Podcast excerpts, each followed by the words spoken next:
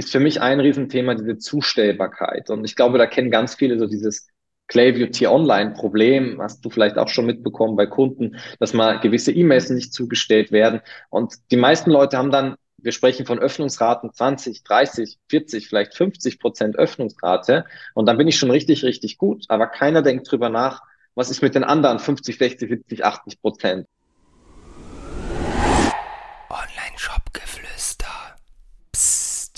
Hallo, liebe Online-Shop-Geflüster-Community. Ich freue mich, äh, euch heute zu einer neuen Folge begrüßen zu dürfen mit einer, man kann schon fast sagen, kleinen Legende im E-Commerce-Bereich, nämlich Thomas Grabner von Mailodai. Äh, ich bin schon lange, lange dran äh, an Thomas, dass er sich mal Zeit nehmen kann, äh, hier euch mal ein bisschen äh, in das Thema E-Mail-Marketing mit reinzuführen. Thomas äh, macht mit seinem Team genau das, E-Mail-Marketing, CM-Marketing für E-Commerce und holt damit für die Kunden äh, zwischen 15 und 30 Prozent mehr Umsatz raus. Kunden sind Jungglück, MySecret, Fit Taste, Ehrlich Textil, also einige große Namen dabei. Und ja, ich freue mich sehr, dass du hier bist, Thomas, und wir heute mal über dieses wichtige Thema sprechen können. Ich habe äh, von dir eine Aussage gelesen auf LinkedIn, dass sich die Leute endlich mal für euch interessieren. Lass uns da vielleicht gerne direkt reinstarten. Wie nimmst du die aktuelle Entwicklung wahr und war das anders vor ein, zwei Jahren, dass sich niemand für euch interessiert hat? Ja, cool. Erstmal vielen Dank, dass ich da sein darf. Ähm, ich glaube, das, was für uns ein, ein Riesenthema, also ich habe mich vor circa dreieinhalb Jahren selbstständig gemacht in dem CRM-Bereich und wir kommen alle äh, gerade aus zwei Jahren Corona, wo wir alle irgendwo zu Hause auf der Couch gesessen sind, wo wir viel Zeit hatten und wo natürlicherweise dann auch der, der Online-Konsum, aber auch Lieferdienste und Co. halt extrem geboomt sind und uns halt uns im E-Commerce sehr, sehr gut ging. Und ich glaube, das kann man gleichsetzen einfach mit einem sehr starken Acquisition-Boom am Ende des Tages Sprich, ähm, man konnte gut Neukunden generieren und ich habe äh, und die Geschichte erzähle ich immer sehr gerne, von einem Online-Shop-Besitzer oder von jemandem, der, der sehr weit oben in einem Online-Shop gearbeitet hatte zu der Zeit, dann so Dinge gehört wie, hey, ähm, warum sollen wir überhaupt jetzt in CRM investieren? Lasst uns doch irgendwie 10.000 Euro mehr in Acquisition schmeißen, machen wir irgendwo denselben Umsatz. Und ja. das ist aber jetzt genau dieselbe Person, die äh, plötzlich anfängt, äh, E-Mail irgendwie gut zu finden und die plötzlich in E-Mail quasi investiert oder generell CRM. Für mich ist E-Mail-Marketing da so die die, die, die kostengünstigste und gleichzeitig, glaube ich, in, im E-Commerce-Bereich die meist genutzteste Form davon.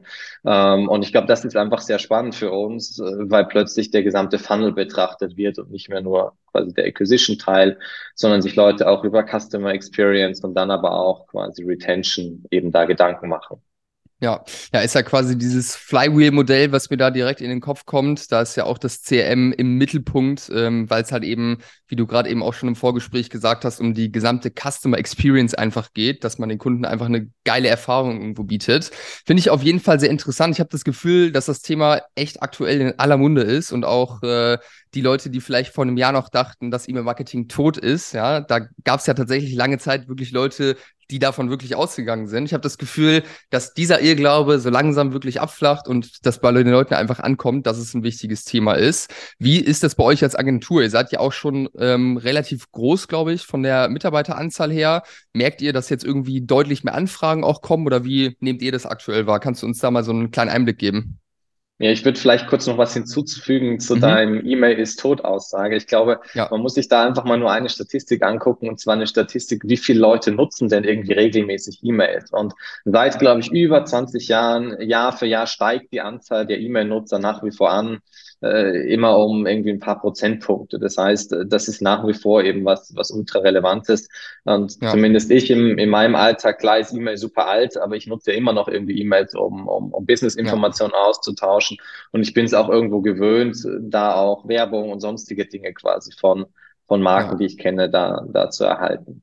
Ja, und man, man, ich, man möchte, möchte vielleicht nicht, aber man muss E-Mail ja auch benutzen für Rechnungen und all den ganzen Quatsch. Also ja, man ist am genau. Start und wenn man sich einmal eine Statistik anguckt auf Klaviyo, wie viel Umsatz man darüber rausholen kann, wenn man das mal mit eigenen Augen gesehen hat, spätestens dann checkt jeder, okay, da ist Musik drin. Auf jeden Fall. Also kurz um, um, um die Situation, die wir als Agentur merken, ähm, irgendwo darzulegen. Ähm, klar hatten wir auch letztes Jahr und im Jahr davor ging es generell dem E-Commerce-Markt noch viel, viel besser. Und es waren ja irgendwie durchgehend Wachstumszahlen, die weit äh, das, das Wachstum davor übertroffen haben. Da ist es klar, dass da auch noch mehr Budgets quasi verfügbar sind als quasi in der aktuellen Zeit. Also wir merken das natürlich wenn der E-Commerce-Markt rückläufig ist, gerade auch als Agentur, guckt natürlich ein Online-Shop intern, welche Kosten müssen jetzt unbedingt sein, ähm, während in so einer Wachstumsphase da vielleicht nicht ganz so drauf geschaut wird. Also wir merken nach wie vor, dass quasi jeder ausgegebene Euro viel näher oder viel, viel detaillierter quasi angesehen wird, wann ist der profitabel und wie, wie, wie viel Geld kriegen wir am Ende des Tages daraus. Und ich glaube, das ist auch das, das Sprichwort für uns dann, äh, weil der E-Mail-Kanal einfach ein unfassbar profitabler Kanal ist. Klar brauchen wir Acquisition. Ich glaube, darüber ähm, werden wir auch später dann noch sprechen, um neue Kunden und neue Leads in, in den gesamten Funnel reinzubringen. Aber gerade dann, mit den bestehenden Leads zu arbeiten. Und das tun wir am Ende des Tages. Wenn wir da einfach die Kostenseite mal betrachten, haben wir am Ende des Tages Kosten für ähm, jetzt ein E-Mail-Tool, ob es jetzt Klaviyo ist, ob es Mailchimp oder Emasis ist, ist komplett egal. Und ich habe Kosten jetzt für Agentur oder für mein Inhouse-Tool. Das heißt, das Ganze ist ein relativ fixer Kostenblock am Ende des ja. Tages.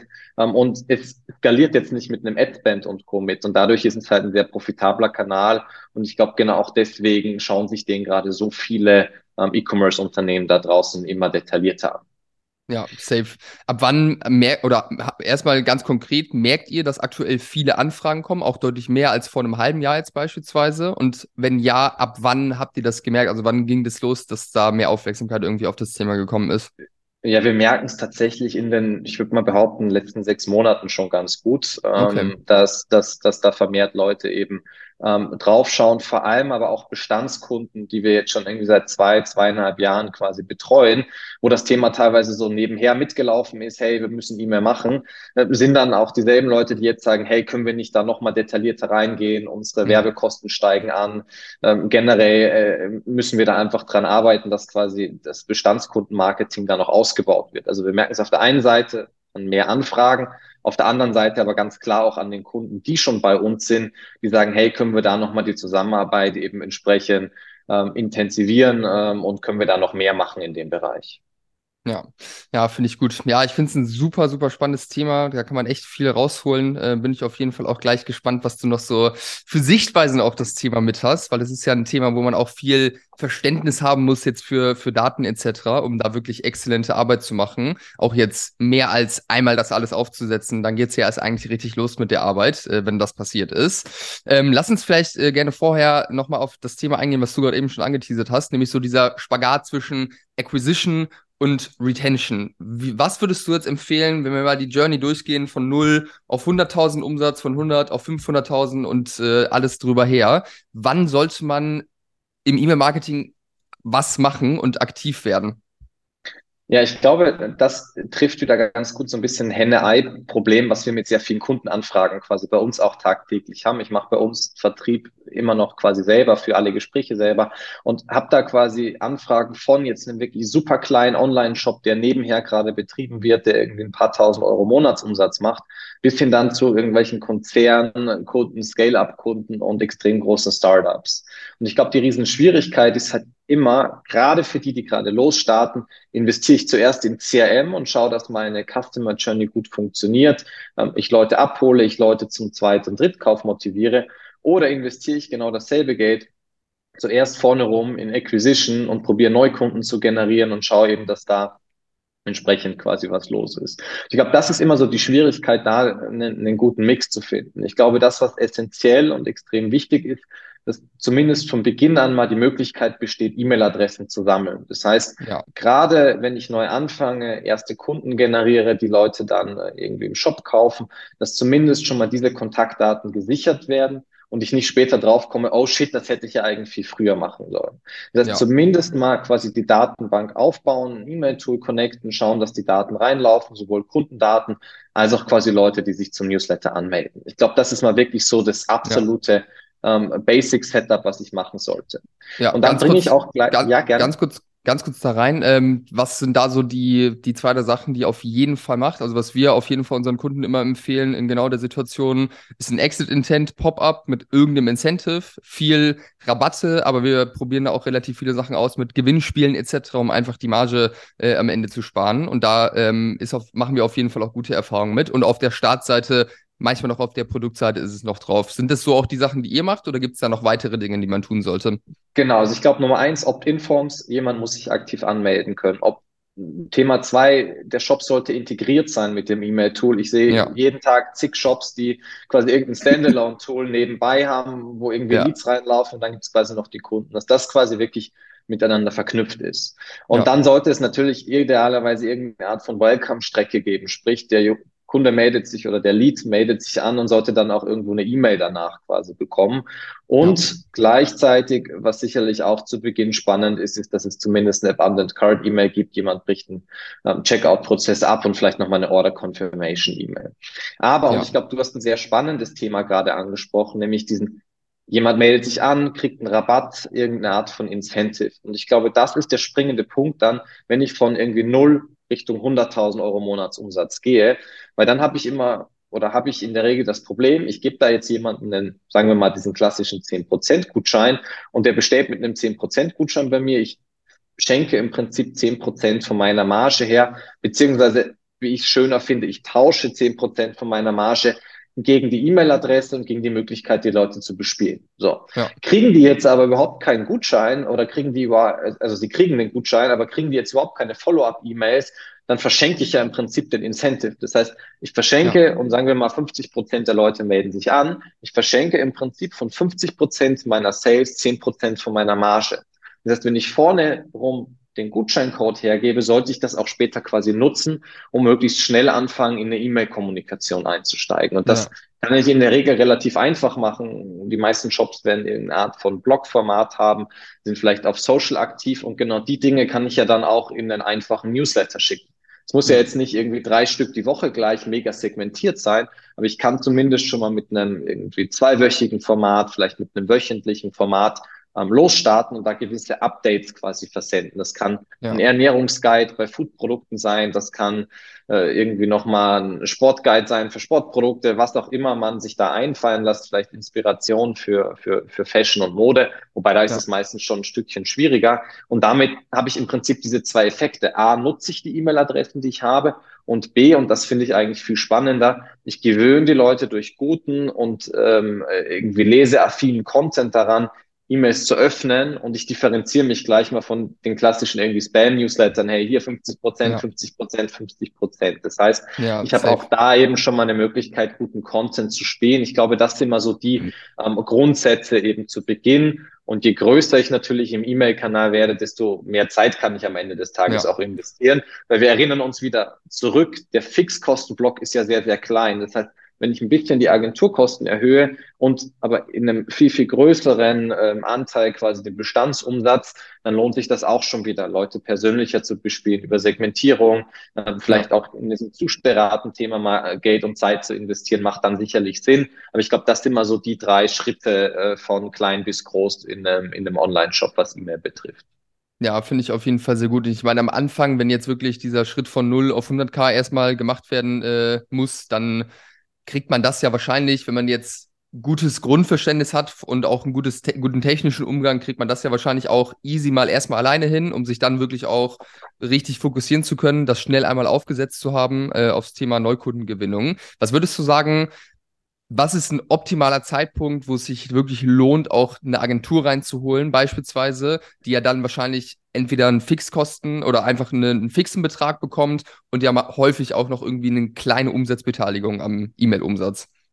Genau, also ich glaube, es hängt immer total von dem Know-how und von den Zeitressourcen irgendwo in-house ab. Es gibt einen Amazon-Händler, der gerade in Shop umzieht, der ist auf Amazon super groß und der will möglichst schnell im E-Commerce-Unternehmen groß werden, auf Shopify oder wo auch immer er dann quasi seinen Shop basiert. Das ist ein komplett anderer Use Case als jemanden, der gerade losstartet, im Online-Shop langsam mit wenig Budget irgendwo skaliert. Also ich glaube, mhm. man muss sich da immer intern und ich glaube, das gilt für alle Agenturauswahlen, überlegen, wie viel Zeit habe ich gerade, dass ich mir das Ganze anschaue, habe ich irgendwo Geldressourcen und wie schnell muss das Ganze für mich funktionieren. Weil ich glaube, ja. jeder ist in der Lage, selber mal Facebook-Ads zu Beginn zu schalten. Jeder ist in der. Lage, mal ein grundsätzliches E-Mail-Setup zu bauen. Genauso wird jeder in der Lage sein, mal grundsätzlich ein paar SEO-Artikel zu optimieren. Die Frage ist, ja ist nur, wie schnell muss das gehen? Ja, safe. Und ist ja auch sinnvoll. Das ist auf jeden Fall ein Aspekt, den ich auch sehe, vor allem bei Leuten, die jetzt im E-Commerce relativ frisch sind oder da jetzt einfach ähm, noch nicht super viel Erfahrung haben. Weil wenn man nicht selbst mal irgendwie ein Verständnis davon hat, was ist eigentlich ein Flow, was hat man für Möglichkeiten, Dinge einzustellen äh, in der Auswertung, dass man auch mit dem Tool und so weiter vertraut wird, finde ich sehr, sehr sinnvoll. Und deswegen ist eigentlich bei uns die Devise, dass am Anfang, wenn man jetzt einigermaßen Zeit dafür hat, das erstmal selbst aufsetzt und irgendwann, wenn dann wirklich auch schon eine gewisse Liste da ist, dann eine Agentur mit reinholt, einfach weil es dann auch einfacher ist, dass äh, die Agentur durch einen besseren Job auch den Umsatz reinholt, von der dann auch die Agentur bezahlt werden kann. Ge ein bisschen kompliziert. Genau. genau, also ich stimme dir zu, es gibt auch mittlerweile unzählige Contentstücke online äh, zu den verschiedensten Bereichen irgendwo im E-Commerce. Ich würde trotzdem noch bei zwei Dingen unterscheiden, weil das ist relativ spezifisch auf den E-Mail-Kanal. Gerade sowas ja. wie Account einmalig aufsetzen Customer Journeys aufbauen, äh, Integration herstellen, vielleicht sogar eine Migration von einem bestehenden E-Mail-Tool quasi auf ein anderes. Das sind halt alles Dinge, die führt man einmal durch. Das heißt, wir haben durchaus ja. auch Kunden, die sagen, okay, wir brauchen auf Projektebene zu Beginn bitte einmal Support. Und dann halte ich es aber genauso wie du für ultra sinnvoll, ja. mal selber Newsletter zu versenden, mal selber die Automations zu verwalten, um eben da ein Gefühl zu kriegen. Und ja. dann kann man immer noch zu einem späteren Zeitpunkt sagen, okay, wir sind jetzt an einer gewissen Größe, wir haben die Zeit nicht mehr, wir haben vielleicht auch das Detailverständnis nicht mehr und wir wollen es jetzt wieder an, an eine Agentur irgendwo übergeben, aber das dann ja. auch wieder zu einem, zu einem viel, viel späteren Zeitpunkt, wie du schon richtig sagst. Und, ja. und das würde ich noch hinzufügen, was ich halt gemerkt habe, gerade im CRM, oder im E-Mail-Marketing, diese Position ist halt so breit. Ich brauche jemanden, der schreibt einen guten Text, der soll auch noch die Grafik dafür bauen, dann soll der die Auswertung ja. machen, meinen Account integrieren und alle anderen Bugs und sonstige Dinge irgendwo noch fixen. Ja. Und ich glaube, das ist halt auch extrem schwer in einer Person zu bündeln und das zeichnet ja. dann, glaube ich, auch eine Agentur aus, wenn man in so einer mittleren Größe ist, dass wir halt einen Grafiker, einen Texter, einen Techniker und so weiter in ein Team schnüren können, die halt mehrere Accounts quasi betreuen und dann rechtfertigt sich das auch finanziell wieder besser. Also ich glaube, das so die Gedankengänge, Agentur oder nicht Agentur. Ja, sehr gute Punkte. Ich denke, am Anfang ist es dann der Founder selbst, der sich irgendwo äh, die Hände da so ein bisschen schmutzig macht bei dem Thema. Ähm, und äh, zu dem anderen Punkt sehe ich auf jeden Fall, das ist tatsächlich auch eine Sache, wo wir häufig schon auch empfohlen haben, unseren Kunden, dass einfach das Grundsetup so mit den wichtigsten Flows, äh, Sequenzen etc. einfach einmal aufgesetzt wird, äh, das Technische, die Filter etc., dass man da einfach eine Basis hast, auf der man aufbauen kann, um sich einfach auch Zeit zu sparen. Finde ich auf jeden Fall sehr cool, weil dann sieht man ja auch einmal, wie es gemacht wird, wenn Profis am Werk sind. Genau, cool. Sehr schön. Ähm, wunderbar. Ja, spannendes Thema auf jeden Fall. Äh, lass uns mal dann ein bisschen tiefer einsteigen. Das Ziel von E-Mail-Marketing, von CM-Marketing, wenn man es groß fassen möchte, ist ja am Ende dafür zu sorgen, dass ein Kunde halt weiter bespielt wird, der Customer Lifetime Value am Ende des Tages, dass der in die Höhe, äh, in die Höhe kommt. Was würdest du sagen, sind so vom Mindset her, von der Blickweise, die man haben muss? Was sind so Dinge, vielleicht drei Punkte, die man verstanden haben muss, die einfach helfen, gutes ähm, E-Mail-Marketing zu machen und vor allem auch so ein Gefühl dafür zu bekommen, was sind jetzt Optimierungen, die wirklich auch einen Impact haben können? Äh, wie geht man, wie geht man daran? Was sind da wichtige Punkte aus deiner Sicht?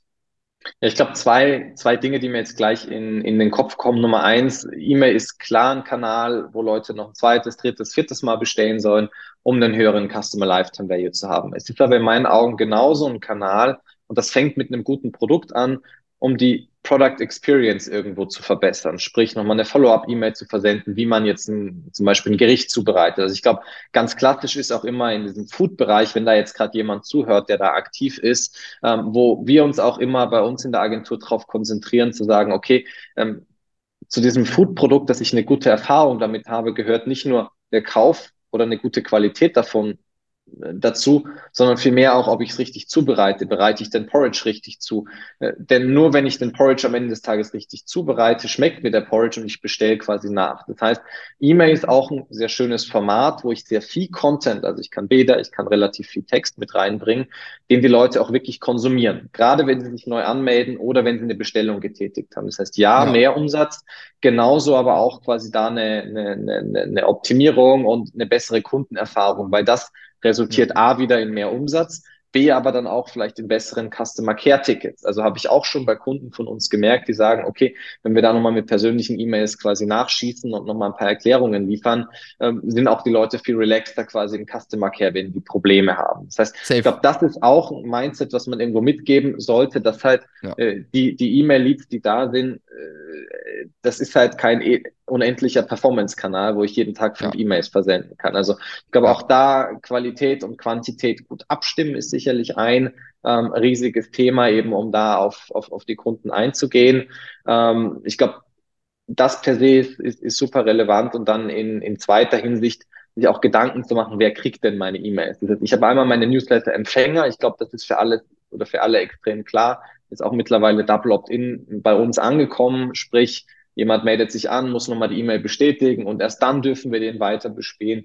Und zusätzlich gibt es dann auch noch die Bestandskunden. Und ich darf an der Stelle leider keine rechtliche Beratung quasi liefern, aber ich würde jedem einzelnen Zuhörer da heute auch ans Herz legen, äh, da mal mit seiner Ansprechperson des Vertrauens auch über die Bestandskunden zu sprechen. Denn auch da gibt es quasi Möglichkeiten, unter gewissen Voraussetzungen auch die Kunden zu bespielen. Das heißt, nicht nur die Leute, die sich aktiv anmelden, sondern auch die Leute, die einen Kauf getätigt beschäftigt haben, dass man die eben über ähnliche waren und Produkte äh, quasi informiert. Und damit ja. in erster Linie, glaube ich, vergrößert man schon, schon seine Datenbank immens und das hat sicherlich schon mal einen Mehrwert.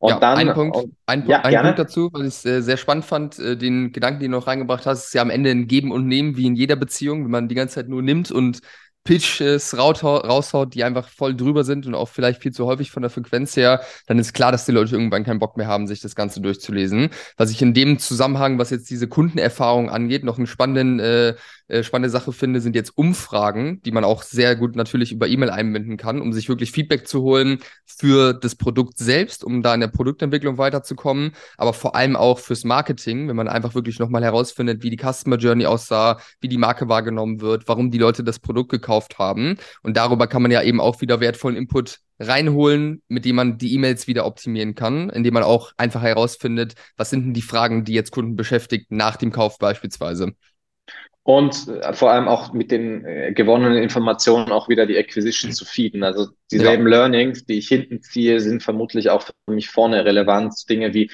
welche irgendwie Mitbewerber hast du noch verglichen vor dem Kauf? Was hätte dich fast abgehalten, nicht bei uns zu kaufen? Ja. Ähm, was ist irgendwie der wichtigste Punkt für dich? Ähm, quasi, also das kann man sicherlich auch für, für die Acquisition vorne rum nutzen. Und 100%. gleichzeitig, je nachdem, wie technisch die Umfrage quasi aufgesetzt ist, aber wenn ich jetzt mal so ein Standard-E-Commerce-Setup hernehme, ich habe Typeform als Umfragetool, ich habe Klaviyo als E-Mail-Tool, kann ich ja die gesamten Informationen nicht nur global quasi nutzen. Ich kann jetzt nicht nur sagen, hey, das haben tausend Leute ausgefüllt. Und diese tausend Leute ähm, haben entsprechend so verteilt die Antworten geliefert, sondern ich kann wirklich sagen, okay, Max hat mir dieses Feedback gegeben, Marie hat mir jenes Feedback gegeben. Und ich kann auch die wieder individuell bespielen nur ein Beispiel zu geben für all jene, die zum Beispiel Abokunden ähm, quasi haben oder ein Abo anbieten, wäre auch eine coole Umfrage nach dem Kauf, äh, zum Beispiel irgendwie 21 Tage danach, 14 Tage danach, in das gesamte Umfragekonstrukt so eine Frage einzubauen wie, hey, bist du schon Abokunde bei uns? Ja, nein, und ich überlege noch. Und alle, die jetzt auf Überlege noch klicken, habe ich eine persönliche Info, dass ich weiß, okay, Max überlegt noch, Marie überlegt noch, Felix überlegt noch und könnte die jetzt wieder hyper-targeted am Ende des Tages bespielen und genau den Leuten ein Abo ausspielen. Und ich glaube, da sind wir bei einem Riesenthema, das halt nicht Newsletter gleich Newsletter ist, sondern irgendwie eine belanglose E-Mail, die an die gesamte Liste rausgeht, ist um vieles oder performt meistens um vieles schlechter, als wenn ich die richtige E-Mail zur richtigen Zeit an den richtigen Kunden sende. Das ist auch immer so ein Sprichwort, mit dem wir intern bei uns eben sprechen. Wenn ich es halt schaffe, dass der Kunde zur richtigen Zeit, zum Beispiel wenn er den Checkout-Prozess abgebrochen hat, die richtige E-Mail, eine Warenkorb-Abbruch-E-Mail bekommt ähm, und das an den richtigen Kunden, eben der das Ganze durchgeführt hat, geht, ist die Kaufwahrscheinlichkeit vieles höher, als wenn ich irgendein belangloses hey, wir haben gerade die drei Bestseller hier, bitte kauf doch mal. Also ich glaube, auch das kann man wiederum nutzen, ähm, ja. um da entsprechend äh, nochmal die Performance zu steigern. Ja, safe. Ey, das ist ein Thema, da sehe ich sehr, sehr häufig auch, dass einfach stumpf jede Woche eine E-Mail rausgeschickt wird, wo im Betreff direkt schon ein Rabatt drin ist und das jede Woche. das äh, ist halt einfach fatal, das die ganze Zeit zu machen, wenn man sich darüber wirklich die Liste versauen kann. Vielleicht mal ganz kurz äh, in dem Zusammenhang auf die Kennzahlen einen Blick. Was würdest du sagen, wenn man jetzt wirklich mit einer einigermaßen okayen Segmentierung arbeitet, ähm, auch die ganzen Basic Flows, sage ich mal, schon eingerichtet hat. Was würdest du sagen, overall sollte man irgendwo als Benchmark für eine Öffnungsrate und eine Klickrate haben? Beziehungsweise wo ist man in einem Rahmen, wo du sagst, das ist gut, damit kann man gut arbeiten? Ja, also vielleicht generell zu den Kennzahlen im CRM ist es immer extrem schwierig. Du hast es ja eingangs gesagt, ich glaube, das ist von unserer Website diese 15 bis 30 Prozent mehr Umsatz. Ja. Das sind zum Beispiel durchaus Werte, die man in Klaviyo wiederum erreicht. Aber gerade im CRM ist es sehr schwierig, irgendwie damit dann auch zu werben, weil ich habe immer unterschiedliche Conversion Windows und ich habe immer dieses Problem, hätte der Kunde nicht gekauft, wenn ich ihm keine E-Mail geschickt hätte hätte der Kunde nicht sowieso eine Bestellung getätigt, ähm, aber jetzt hat er sich noch einen 10% Gutschein bei der Newsletter-Anmeldung geholt. Ich habe ihm eine E-Mail geschickt, er ist darüber konvertiert. Das heißt, wenn man sich diese gesamte Wertschöpfungskette anschaut, von Öffnungsrate über Klickrate, über Kaufrate, über Umsatz am Ende des Tages, ist es immer schwierig, weil man das Ganze bis zum gewissen Grad in Relation setzen muss und halt das, diese Standardattribution, die Klaviyo hergibt, diese fünf Tage Open Click, ähm, halt bis zum gewissen Grad immer schwierig sind. So sagen wir es auch immer unseren Kunden. Also du kannst halt nicht unbedingt die Zahlen, die in deinem Klaviyo-Account drinstehen, irgendwie für Bares quasi nutzen ähm, und sagen, okay, genau so ist das am Ende des Tages. Also da vielleicht so einen kurzen vorgeschobenen Disclaimer diesbezüglich. Ähm, ja. Und ich glaube, dann im, im nächsten Schritt, wenn man sich über Öffnungs- und Klickrate, was ja auf deine Frage eingeht, Gedanken macht, muss man auch da immer schauen, was wollen denn die Inbox-Provider, was will ein Gmail, was will ein Outlook und so weiter. Weil was ja unser Ziel ist, wir wollen ja grundsätzlich möglichst viele E-Mail-Adressen bespielen. Gleichzeitig wollen wir aber auch überall ankommen. Das heißt, wir müssen eine gewisse Grundöffnungsrate und Grundklickrate quasi haben, dass das Ganze am Ende des Tages auch Sinn gibt. Das heißt, Öffnungsrate über 20 Prozent macht Sinn. Klickrate ist dann immer sehr, sehr unterschiedlich. Da kann ich dir jetzt keine genaue Zahl quasi nennen. Aber auch wieder da, wir arbeiten mit dem E-Mail-Tool Klaviyo, gibt's für alle Benchmark. Das heißt, ihr könnt euch auch oben bei den Kampagnen mal anschauen, wie ist denn so der Vergleich zu anderen Online-Shops oder E-Commerce-Betreibern in meiner Branche, um da nochmal so ein bisschen Gefühl zu kriegen.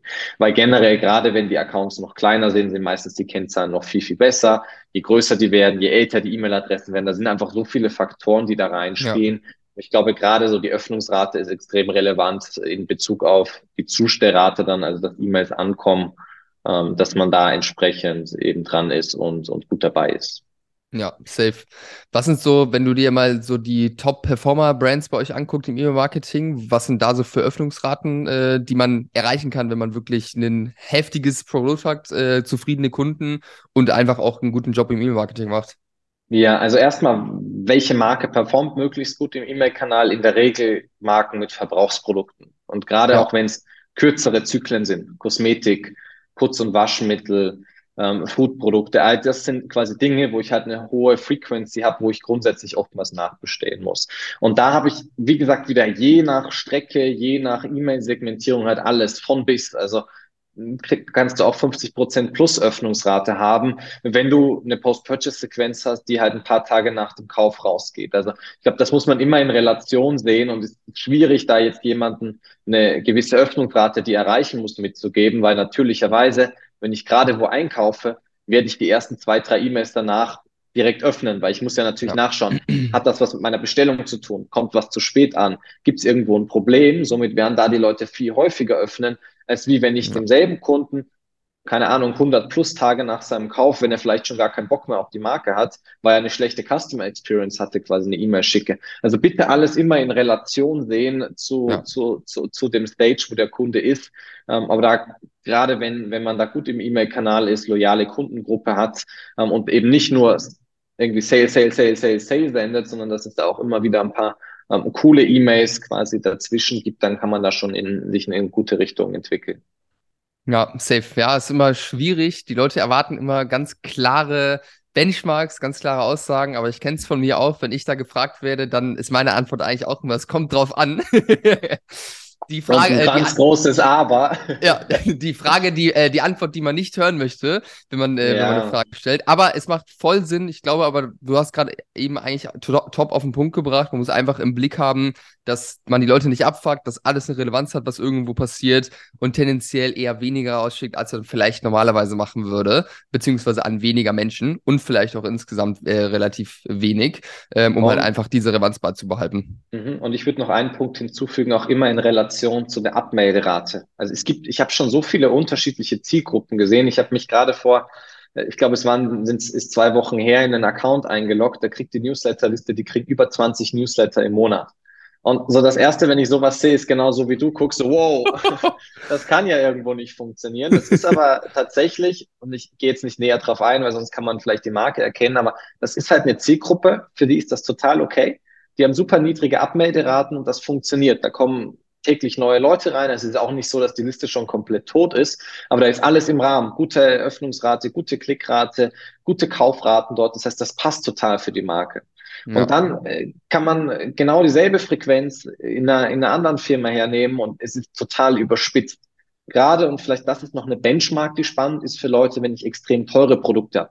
Teure Rucksäcke, Designerklamotten, äh, vielleicht irgendwelche Outdoor-Equipment-Dinge, also sprich wirklich hohe Warenkorbwerte und vor allem auch äh, Produkte, die ich jetzt nicht ganz so oft kaufe, dann dort auch von der Frequenz einen Ticken runtergehen, weil ich werde nicht äh, jeden Tag einen neuen Rucksack kaufen, ich werde aber vielleicht wöchentlich irgendwie neues Essen bestellen bei einem Meal Preparation Service. Also auch da ja. die Marke so ein bisschen im Gefühl zu haben und eben die Abmeldungsrate, dass die halt 0, und dann relativ wenig idealerweise ist.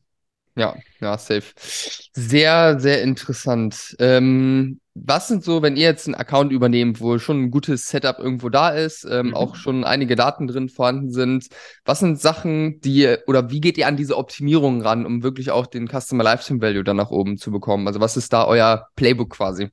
Ja, also wir gucken immer alle Accounts mal zu Beginn an. Für mich sind es, äh, ich würde mal sagen, zwei, drei Dinge, die wir uns anschauen. Gerade ähm, wenn ich mir einen Account ansehe, der schon ein bisschen größer ist, 30, 40, 50, 60, 70 1000 Kontakte plus, ähm, ist für mich ein Riesenthema diese Zustellbarkeit. Und ich glaube, da kennen ganz viele so dieses Clayview T-Online-Problem, hast du vielleicht auch schon mitbekommen bei Kunden, dass mal gewisse E-Mails nicht zugestellt werden. Und die meisten Leute haben dann, wir sprechen von Öffnungsraten 20, 30, 40, vielleicht 50 Prozent Öffnungsrate.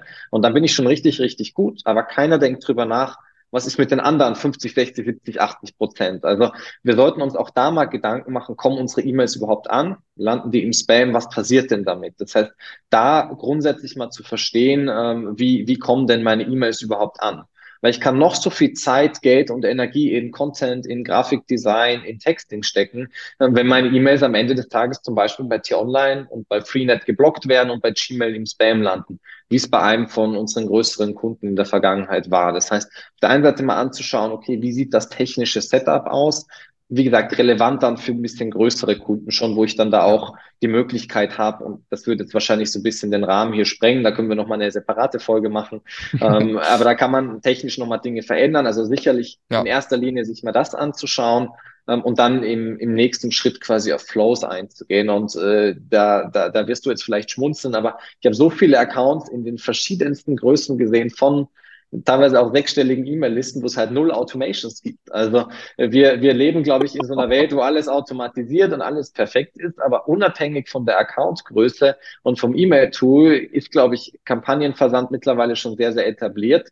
Ich habe aber auch schon Accounts gesehen, wo halt die Automations echt zu wünschen überlassen. Das heißt, ja. auch im nächsten Schritt mal sicherzustellen, dass es mal eine eine Grundjourney gibt. Jemand meldet sich an, kriegt ein paar E-Mails, jemand bricht einen Checkout-Prozess ab, kriegt ein paar E-Mails, jemand tätigt eine Bestellung, irgendwie jemand wird reaktiviert, weil er lange nicht mehr bestellt.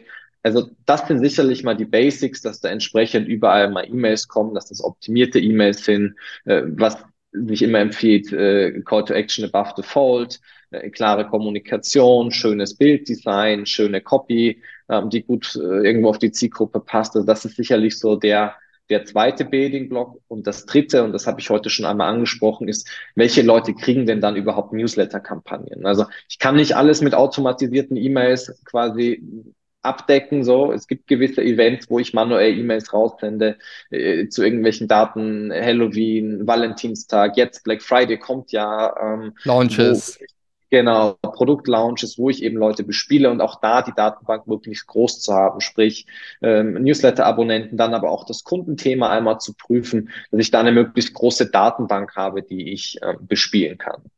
Ähm, und ja. dann ab einer gewissen Kundengröße kann man sich auch nochmal systematisch Gedanken rund um die Segmentierung machen. Ich glaube, auch da habe ich eine relativ starke Meinung mittlerweile, dass man halt nicht dauernd irgendwas segmentiert, sondern wenn man in Segmentierung geht, dann mit einer großen Liste ähm, und dann auch systematisch, dass ich immer mit ähnlichen Segmenten arbeite, dass ich die auch miteinander vergleichen kann quasi. Ich glaube, das soweit zum, zum E-Mail-Kanal, was ich machen kann. Und dann kann ich auch noch ausweiten in die verschiedensten CM-Kanäle es gibt ja nicht nur E-Mail, es gibt ja auch WhatsApp-Nachrichten, es gibt Push-Notifications, es gibt Print-Kampagnen. Ähm, all das sind auch noch Medien, äh, die ich mit hinzuziehen kann. Klar ist E-Mail das günstigste, weil ich kann im Prinzip kostenfrei unter Anführungszeichen eine E-Mail verschicken. Ähm, für jede WhatsApp-Nachricht, für jede Print-Kampagne bezahle ich am Ende des Tages Geld. Und das wollen wir ja oder wollen ja die meisten im CM-Kanal nicht. Aber gerade wenn E-Mail schon gut aufgesetzt ist, kann man sich auch da überlegen, eben die Kanäle zu erweitern. Ja, ja, safe. Ja, finde ich auf jeden Fall sehr spannend. Dann lass uns gerne ähm, einmal auch auf die, die Punkte eingehen. Ich habe danach noch ein anderes Thema. Ähm, gerne andere CM-Kanäle, WhatsApp, Print, SMS, da gibt's ja relativ viele Sachen.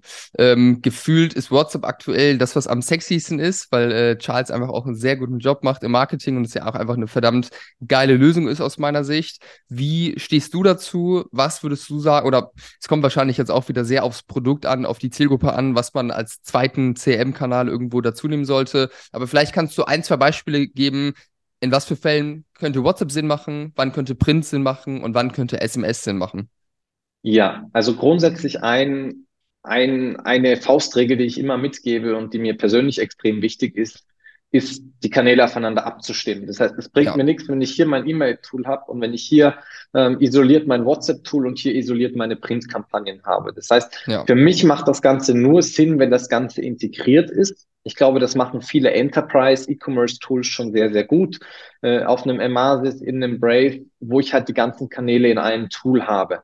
Wir arbeiten jetzt primär mit Klaviyo, da habe ich das Ganze noch nicht ähm, komplett als komplettes CRM-Tool am Ende des Tages abgedeckt. Das heißt, Klaviyo kann E-Mail, Klaviyo kann teilweise SMS und eben für alle anderen Kanäle muss ich mir schon mal was einfallen lassen, wie ich das Ganze integriere. Hm. Das Stichwort bei Klaviyo ist dann Webhooks, sprich, ich kann halt aus Klaviyo eine Information zu einem anderen Tool pushen und das macht dann irgendwas damit. Um ein Beispiel zu geben, ich habe eine Reaktivierungs-E-Mail zum Beispiel nach, sagen wir mal 90 Tagen. Hey, lieber Thomas, wir vermissen dich. Ich warte zehn Tage. Hey, lieber Thomas, wir vermissen dich immer noch. Ich warte nochmal zehn Tage. Thomas hat nicht reagiert. Ähm, was kann ich machen? Ich kann Webhook aus Klaviyo rausschicken zu einem Printanbieter und kann dort heraus äh, zum Beispiel eine Postkarte an den nochmal senden. Oder ich kann auch zusammen warten auf 500 Thomasse, die entsprechend dann ähm, alle eine Postkarte kriegen, dass es ein bisschen günstiger wird. Das, heißt, das ja. Wichtigste für mich ist mal so diese Integration und diese Abstufung zu haben. So, was ist das günstigste E-Mail? Was ist das teuerste Postkarte? WhatsApp und SMS ist dann irgendwo dazwischen von, äh, von, von, von dem Kostenfaktor. Das heißt, wenn ich Leute über E-Mail nicht kriege, kann ich über andere Kanäle quasi kommen. Und dann vom, vom Use Case, wie du schon sagtest, muss ich mir halt überlegen, was kann ich mir denn leisten auszugeben. Eine Case Study und ein Kunde, der auch bei uns, oder den wir im E-Mail-Bereich betreuen, ist Suelu. Die sind auch bei Charles Kunde. Für die funktioniert das super. Die haben Fashion-Produkt, wo die Leute auch mal Rückfragen haben, wo die Leute eine gewisse Beratung haben wollen. Die AOVs sind hoch genug, also plus 100 Euro. Und entsprechend ist es total spannend, da mit Charles zu arbeiten. Ich bezahle pro Nachricht und das ist einfach ein hochpositiver Wert, der am Ende des Tages quasi rumkommt. Ja. Wenn wir dann SMS im zweiten Schritt beleuchten, glaube ich, ist das was für die USA, ist das was für UK. Ich glaube, bei uns im Dachraum ist das noch nicht ganz so angekommen. Also da ist sicherlich ähm, quasi WhatsApp um einiges spannender. Glaubst du, dass SMS noch ankommen wird? Weil gefühlt ist SMS ja jetzt auch nichts wirklich Innovatives, wo relativ wenig passiert. Ähm, mein, mein Bauchgefühl sagt mir, dass SMS eigentlich wahrscheinlich keine Relevanz haben wird, außer es passiert jetzt irgendwas Krasses. Oder glaubst du, dass der Trend hier ankommen kann noch? Ich weiß es nicht. Also ich glaube. Ein Blick in die Glaskugel. Bin, ja, ja, ich glaube, wir sind alles mittlerweile gewöhnt, unsere Bank-App zu öffnen. Zumindest ist es bei mir in Österreich so. Ich öffne die und ich kriege einen Push-Tan auf mein Handy und ich logge mich dann irgendwo ein oder ja. ich kriege eine Terminbestätigung von meinem Zahnarzt, wo ich erinnert werde, dass ich da plötzlich ja. wieder hin musste und mich schon irgendwie fürchten musste oder ich kriege äh, irgendwie andere Informationen. Friseur, Terminbestätigung ist am Start, wenn man sich genau. irgendwo einloggen möchte, auch die ganze Zeit. Ja, da hat es schon, eine, da schon eine Anwendung 100 Prozent. Die Frage ist halt, ob, ob die Marketingseite quasi ankommt. Ich glaube, da ist ja. halt auch Charles im Dachraum extrem, extrem stark, da, da WhatsApp zu favorisieren. Und ja. was es ja jetzt schon gab, ich weiß noch nicht, ob es live ist, ich habe es nur letztens mal am Abend, wie ich durch LinkedIn gescrollt bin, gesehen. Ähm, SMS launcht halt jetzt auch einen Spam-Folder. Das heißt, es geht in eine ähnliche Richtung ah, okay. wie E-Mail, äh, dass auch dort quasi weiter gefiltert wird. Ich glaube, ein Thema, was man noch ansprechen kann, was ich persönlich sehr spannend finde, ist auch nochmal Richtung Push zu gehen. Ich habe ja zwei Möglichkeiten. Entweder ich habe eine iOS-App und versende dort eben Push-Notifications raus. Oder ja. da gibt's auch erste Anbieter. Ähm, jemand macht quasi auf der Seite den Opt-in für eine Push-Notification ähm, und da und kommt im Browser meinst auch, du, ne? Genau, im Browser. Ja. Und da wird jetzt auch in der Zukunft dann für die iOS-Endgeräte, also für iPhone und so weiter, das Update launchen, dass das auf allen Geräten verfügbar ist. Ich glaube, auch das wird nochmal was Spannendes, weil es natürlich weitaus günstiger ist wie eine Printkampagne oder wie eine WhatsApp-Kampagne. Aber ich glaube, ja. dazu müssen wir uns dann in einem halben Jahr, Jahr nochmal treffen, dass wir darüber sprechen können. Ja, ja, machen wir, machen wir sehr gerne, hätte ich Bock drauf. Aber finde ich auf jeden Fall sehr spannend, habe ich jetzt auch tatsächlich vermehrt äh, irgendwo gehört oder in Vorträgen irgendwie mitbekommen, dass irgendwie Chrome ähm, Benachrichtigungen und sowas noch reingenommen werden. Macht wahrscheinlich für die Sinn, die wirklich schon auf einem Level sind, wo es Sinn macht, sich jedes kleine Detail anzugucken, um noch mehr irgendwie rauszuholen. Jetzt nicht zu früh, aber ich glaube, dann kann es auf jeden Fall relevant sein. Und mit App ist natürlich super spannend. Ne? Also das, äh, wenn man eine App hat, die geil funktioniert, ist das, glaube ich, Gamechanger auch für den Customer Lifetime Value. Das mit Sicherheit, wobei es auch extrem schwierig ist, als E-Commerce-Laden dann die App irgendwie zum Laufen zu kriegen, weil 100 Prozent. Wo sollen dann die Leute am Ende des Tages hingehen? Ich glaube, ja. das wirklich Spannende für Leute, die eben jetzt von E-Mail ausweiten wollen, was ich im Push halt sehe, sobald ich es über einen Browser bekomme, brauche ich die eigene App nicht mehr. Ich brauche nur irgendwo ja. ein Zusatztool, also ein neues. Charles am Ende des Tages ähm, und, und, und, und über die decke ich dann meine Push-Notifications ab. Und dann sehe ich es eigentlich für klein und groß als spannend. Ich muss natürlich zu Beginn meine Opt-ins sammeln, da starte ich wieder bei Null, ähm, aber dann kann ich auch da quasi entsprechend halt Push-Notifications versenden. Klar, nicht einmal die Woche, das ist auch extrem mit Hut zu, zu betrachten, ähm, weil wenn sich die Person einmal von Push abmeldet, kommt die garantiert nie wieder.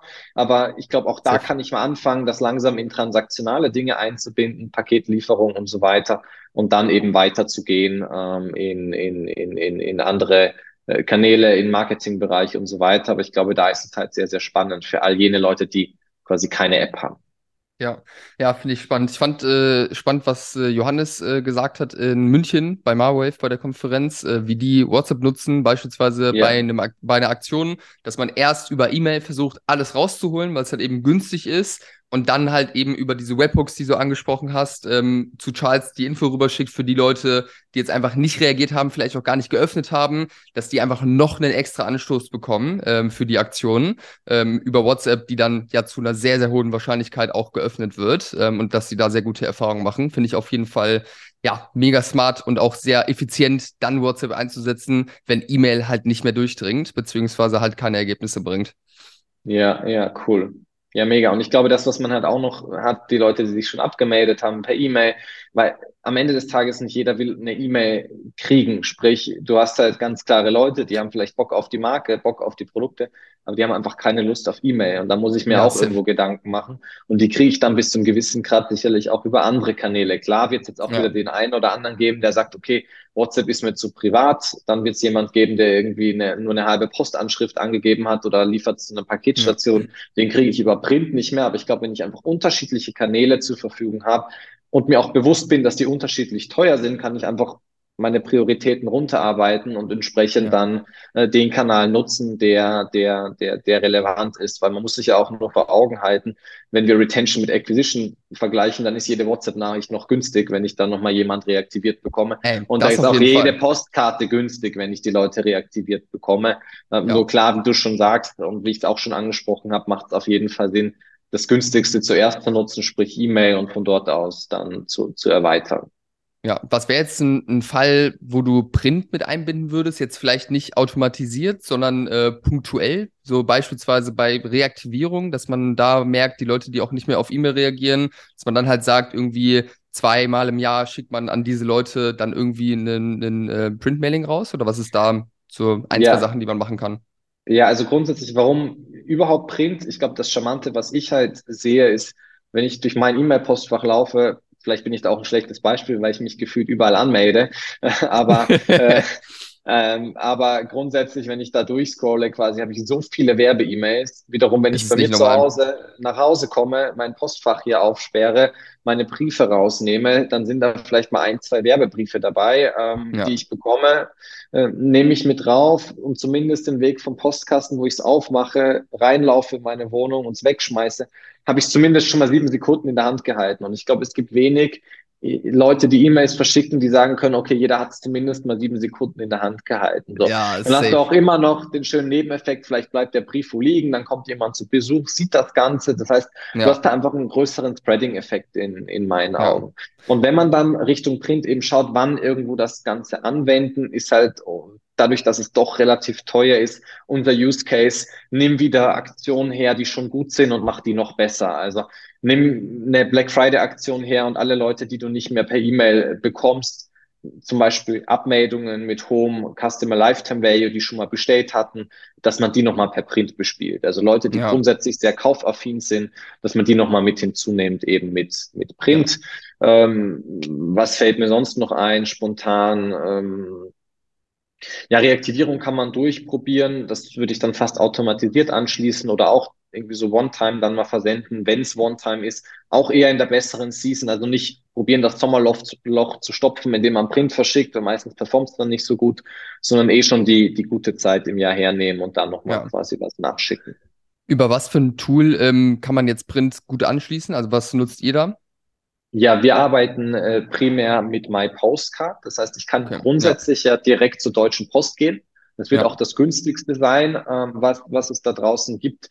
Ähm, nur habe ich eben dort nicht die, die ganzen Automatisierungsfunktionen. Zumindest bisher hat das ja. bei uns nicht so gut geklappt.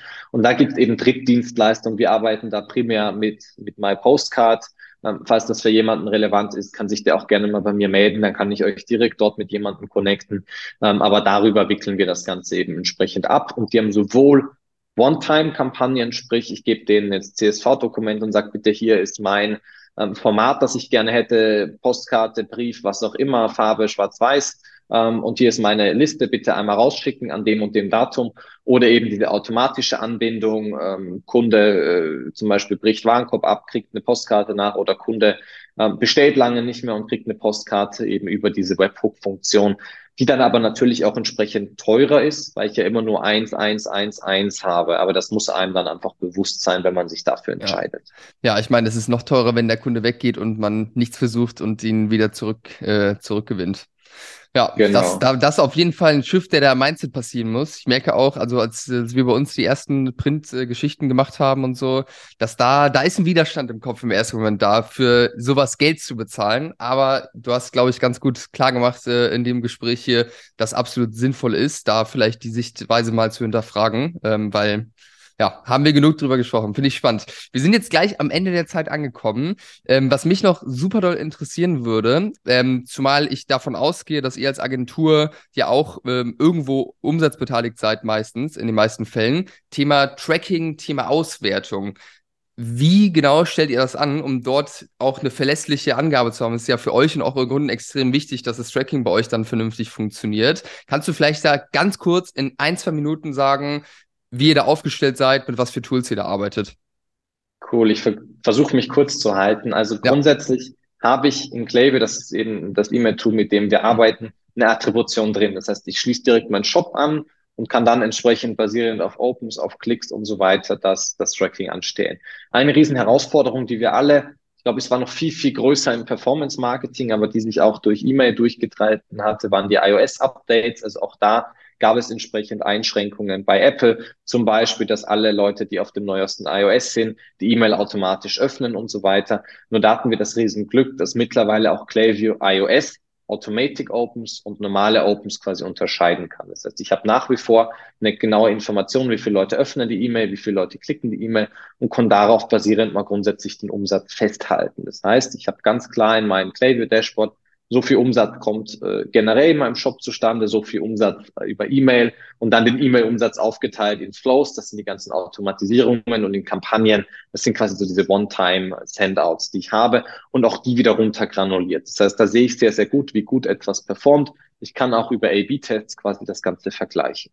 Trotzdem, und das habe ich auch heute schon mal ähm, angesprochen, habe ich immer das Riesendilemma, wäre die E-Mail angekommen wenn äh, wer hätte der Kunde gekauft, wenn ich die E-Mail quasi nicht versendet hätte. Also nur dieses Attributionsproblem. Und das wirst du mit keiner Tracking Solution dieser Welt quasi rauskriegen. Es sei denn, irgendjemand kennt eine, dann äh, please tell me. Ähm, aber grundsätzlich habe ich immer das, das, das Problem, dass ich das halt nicht weiß. Das Einzige, was ich machen kann, und das macht das extrem kompliziert wiederum, sind sogenannte Null-Kohorten. Sprich, ich habe 100 Prozent von meiner Datenbank und an 90 Prozent der Leute sende ich eine E-Mail und an zehn Prozent sende ich die nicht. Das heißt, wenn ich testen möchte, ich versende grundsätzlich zwei E-Mails pro Woche.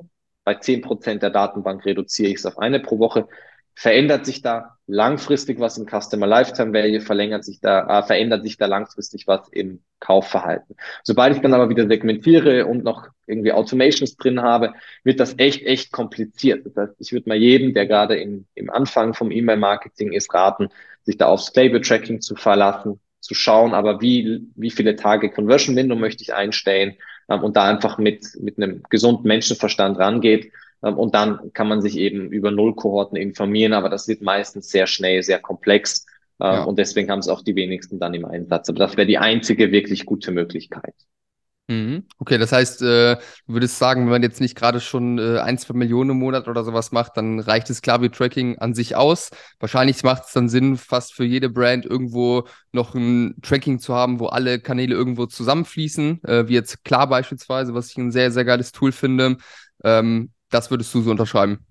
Ja, oder über Google Analytics, je nachdem, welche, welche ja. Kanäle man da, da, da betrachtet und welche Tools man im Einsatz hat, ist es nie ja. verkehrt, da alles zu, zu betrachten. Vor allem auch, und das finde ich macht klar sehr gut, die, die Margen im Blick zu haben. Sprich, ich kann so mit einem Newsletter, wo ich 20 Prozent gebe, viel mehr Umsatz generieren, als wenn ich nur fünf Prozent gebe, aber ich schenke somit gleichzeitig auch Marge her. Das muss einem dann immer bewusst sein und ich glaube, genau da unterstützen einem halt Tools wie ein Get Klar und wie andere einfach sehr, sehr gut ähm, zu verstehen, was am Ende des Tages dann auch hängen bleibt. Also unterschreibe ich total. Mhm. Ja, und ich finde auch, dass, dass äh, die Dashboards von Klaviyo mega. Also da kann man ja echt richtig viel rausziehen und hat echt viele Möglichkeiten. Und ich finde es auch sehr übersichtlich und intuitiv irgendwie aufgebaut. Von dem her würde ich es auf jeden Fall auch unterschreiben. Mega. Thomas, das war hier ein Rundumschlag zum Thema CM-Marketing. Ich habe selbst echt einige Sachen gelernt. Also vielen, vielen Dank für den ganzen Input. Es war echt super, super spannend. Ähm, ja, einfach ein mega spannendes Thema. Ich denke, spätestens jetzt äh, ist äh, allen bewusst, die jetzt bis hier dran geblieben sind, dass das ein Thema ist, was man ernst nehmen und auch angehen sollte. Ähm, wenn jetzt jemand sagt, er ist an dem Punkt, dass es Sinn macht, das Ganze abzugeben oder man keine zeitlichen Ressourcen hat, dann äh, seid ihr auf jeden Fall da ein relevanter Anbieter. Magst du ganz kurz sagen, was ist euer Angebot und wie kann man mit euch am besten Kontakt aufnehmen? Gerne. Also ihr könnt einmal über die Website, über mailody.de, beziehungsweise auch über mein LinkedIn-Profil, vielleicht magst du es einfach unter dem Podcast verlinken, ähm, könnt ihr Kontakt zu uns aufnehmen, dann werde ich mich auch persönlich mal mit euch in, in ein Telefonat oder in, in die Google Meet Call setzen und dann können wir mal den Status quo quasi besprechen. Grundsätzlich bieten wir zwei Dinge an. Auf der einen Seite Projekte, sprich mal so eine Clayview-Einrichtung mit den grundsätzlichen Flows und auf der zweiten Seite Retainer-Projekte, sprich, wo wir Monat für Monat eben dabei sind, weiter optimieren und so weiter, ähm, dann schon für größere Online-Shops und ähm, relativ neu, teilweise auch noch was im Consulting. Ähm, aber das ist mal so der, der grobe Rahmen. Eben wenn da jemand optimieren möchte, äh, meldet euch gerne mal. Wir schauen uns das Ganze zusammen an, ob es Sinn gibt, dass wir euch unterstützen ähm, und wie das Ganze dann ausschauen kann. Mega. Verlinken wir in den Shownotes. Ähm, ja, Thomas, mir bleibt nichts übrig, als Danke zu sagen für den ganzen Input. Und äh, jetzt vielleicht äh, wird es ja dann irgendwann in einem halben Jahr bis Jahr eine Fortsetzung. Und äh, wir können auf ein hoffentlich spannendes und äh, nicht katastrophales Jahr zurückblicken. hoffentlich. Vielen Dank.